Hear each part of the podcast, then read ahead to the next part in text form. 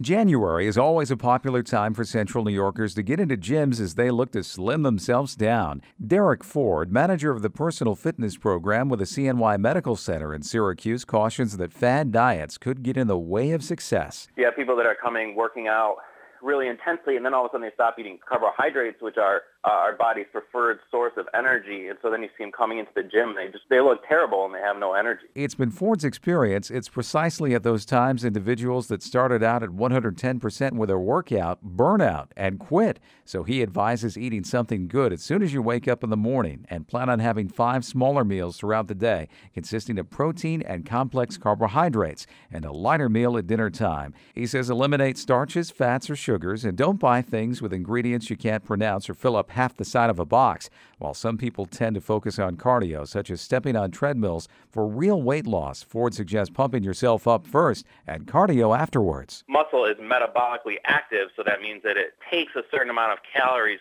to maintain and develop muscle. So that if you're building muscle, a higher proportion of the calories that you're consuming are going towards the maintenance and the building of that muscle, and they're not being used to store fat by your body. And if your body is sore, Ford says that's actually a good sign. However, you should never feel pain. He says people that join fitness classes with others around them, such as yoga, Pilates, or having a personal fitness trainer, are a benefit to success, but you can still hold yourself accountable to fitness goals. John Smith, WAER News.